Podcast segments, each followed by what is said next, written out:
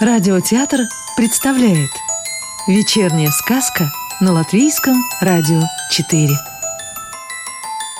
Сегодня слушаем сказку Евгении Рузиной Тайна арбузной сумочки Глава первая, с которой начинается все-все-все. Живет на свете девочка по имени Лизузайка. Она очень любит разные шляпки и сумочки. И у нее уже столько этих шляпок и сумочек, что они не помещаются в целой комнате с уймой шкафов и полок. Там собраны разные замечательные шляпки и сумочки в виде цветочков, в виде фруктов и в виде овощей.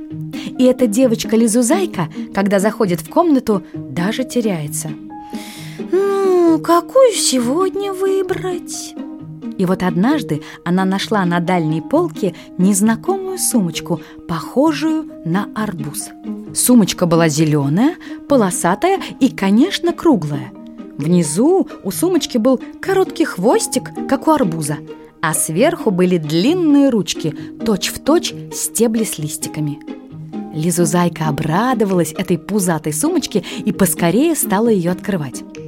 Надо сказать, тут пришлось немного повозиться.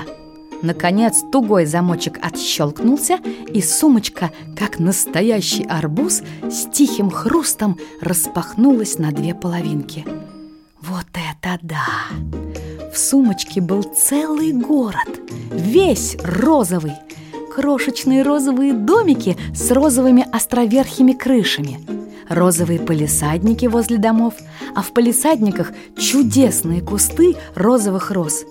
Какая это была красота! И тишина, потому что в арбузном городе еще было раннее утро. Лизузайка смотрела во все глаза. «Интересно, кто же тут живет?» Успела она подумать, как вдруг услышала тоненький-притоненький звон, как будто звенел крошечный будильничек.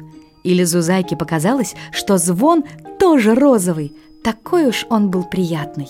Тут в глубине розовых окошек одного из розовых домиков что-то зашевелилось. Потом в домике приоткрылась дверь, и в полисадник выскользнул крошечный черненький человечек-семечко. В ручках у него был крошечный розовый ковшик – и вот он стал поливать чудесный розовый куст, который рос под окошком. Тут захлопали двери и в других домиках, и вокруг все запестрело черненькими точечками. Это розовый арбузный город начал просыпаться, и из своих розовых домиков стали выбегать черненькие человечки-семечки. Сначала они кидались поливать свои розовые кустики, чтобы те случайно не заскучали и не засохли. А потом забегали, засуетились, стали вытаскивать из домиков крошечные столики и креслица и расставлять их под окнами. Человечки-семечки так и мелькали, семенили и топотали своими крошечными ножками, и вскоре на столиках уже стояли кувшинчики, наполненные чем-то розовым. Красовались малюпусенькие чашечки, а рядом блюдца с восседающими на них восхитительными розовыми пирожными. В арбузном городе пришла пора завтрака. Лизузайка замерла и затаила дыхание, чтобы случайно не распугать арбузных человечков. Но тут вдруг мама громко позвала Лизузайку, ведь ей тоже пора было завтракать.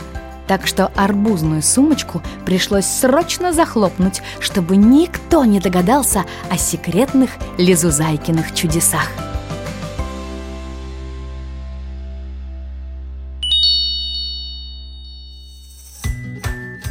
Глава вторая, в которой Луна распевает свои лунные песни. Вечером Лизузайка опять заглянула в комнату шляпок и сумочек. Сразу раскопала арбузную и расщелкнула ее. И опять перед ней открылся розовый город. На этот раз окна в розовых домиках светились теплыми желтыми огоньками. Кое-где раздвигались занавески, и на фоне окна появлялся мечтательный силуэт. Это черненькие дамы с розовыми бантами на макушках ждали восхода круглой арбузной луны, чтобы послушать ее волшебные песни. Да-да, В розовом городе луна пела своим нежным лунным голоском восхитительные лунные песни. Песни были очень протяжные и загадочные, но приходилось дожидаться, когда у луны появится настроение петь.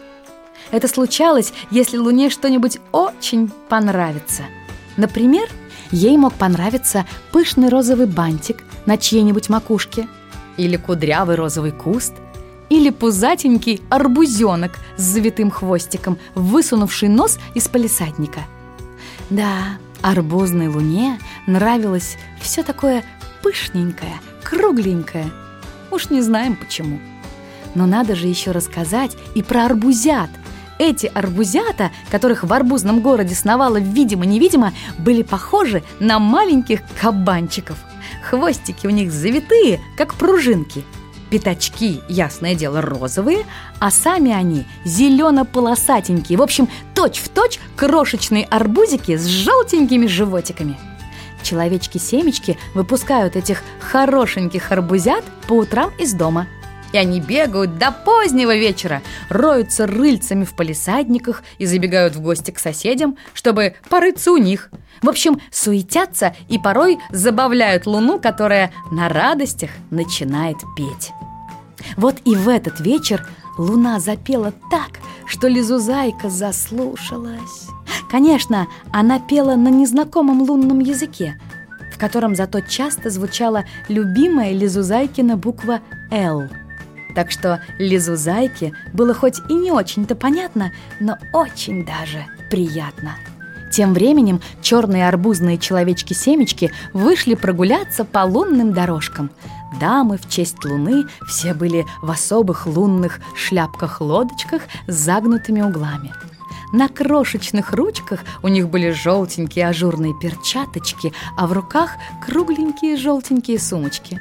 Эти сумочки были украшены лунными камешками, которые тихонько поблескивали, когда их касался ласковый лунный лучик. Семечковые дамы чинно прохаживались и о чем-то тихонько разговаривали друг с дружкой а кавалеры сдвигали на затылок свои черные цилиндры с розами на тульях и вертели в ладошках черненькие тросточки с круглыми набалдашниками. Кавалеры прохаживались, помалкивая. В общем, красотища и благодать. Если бы не один пронырливый арбузенок, который высунул свой розовый пятачок из палисадника самого крайнего домика на горке – этот арбузенок уже давно заприметил Лизу Зайку. Долго к ней принюхивался своим розовым носом и фыркал. И вдруг подпрыгнул и цапнул за рукав. Лизу Зайка с перепугу захлопнула сумочку, да так быстро, что краешек ее рукава защемился в створке. Пришлось его выдергивать. Повезло еще, что не порвалось платье.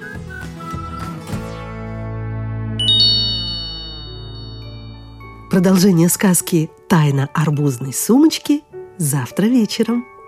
Сказку читала актриса Рижского русского театра Екатерина Фролова.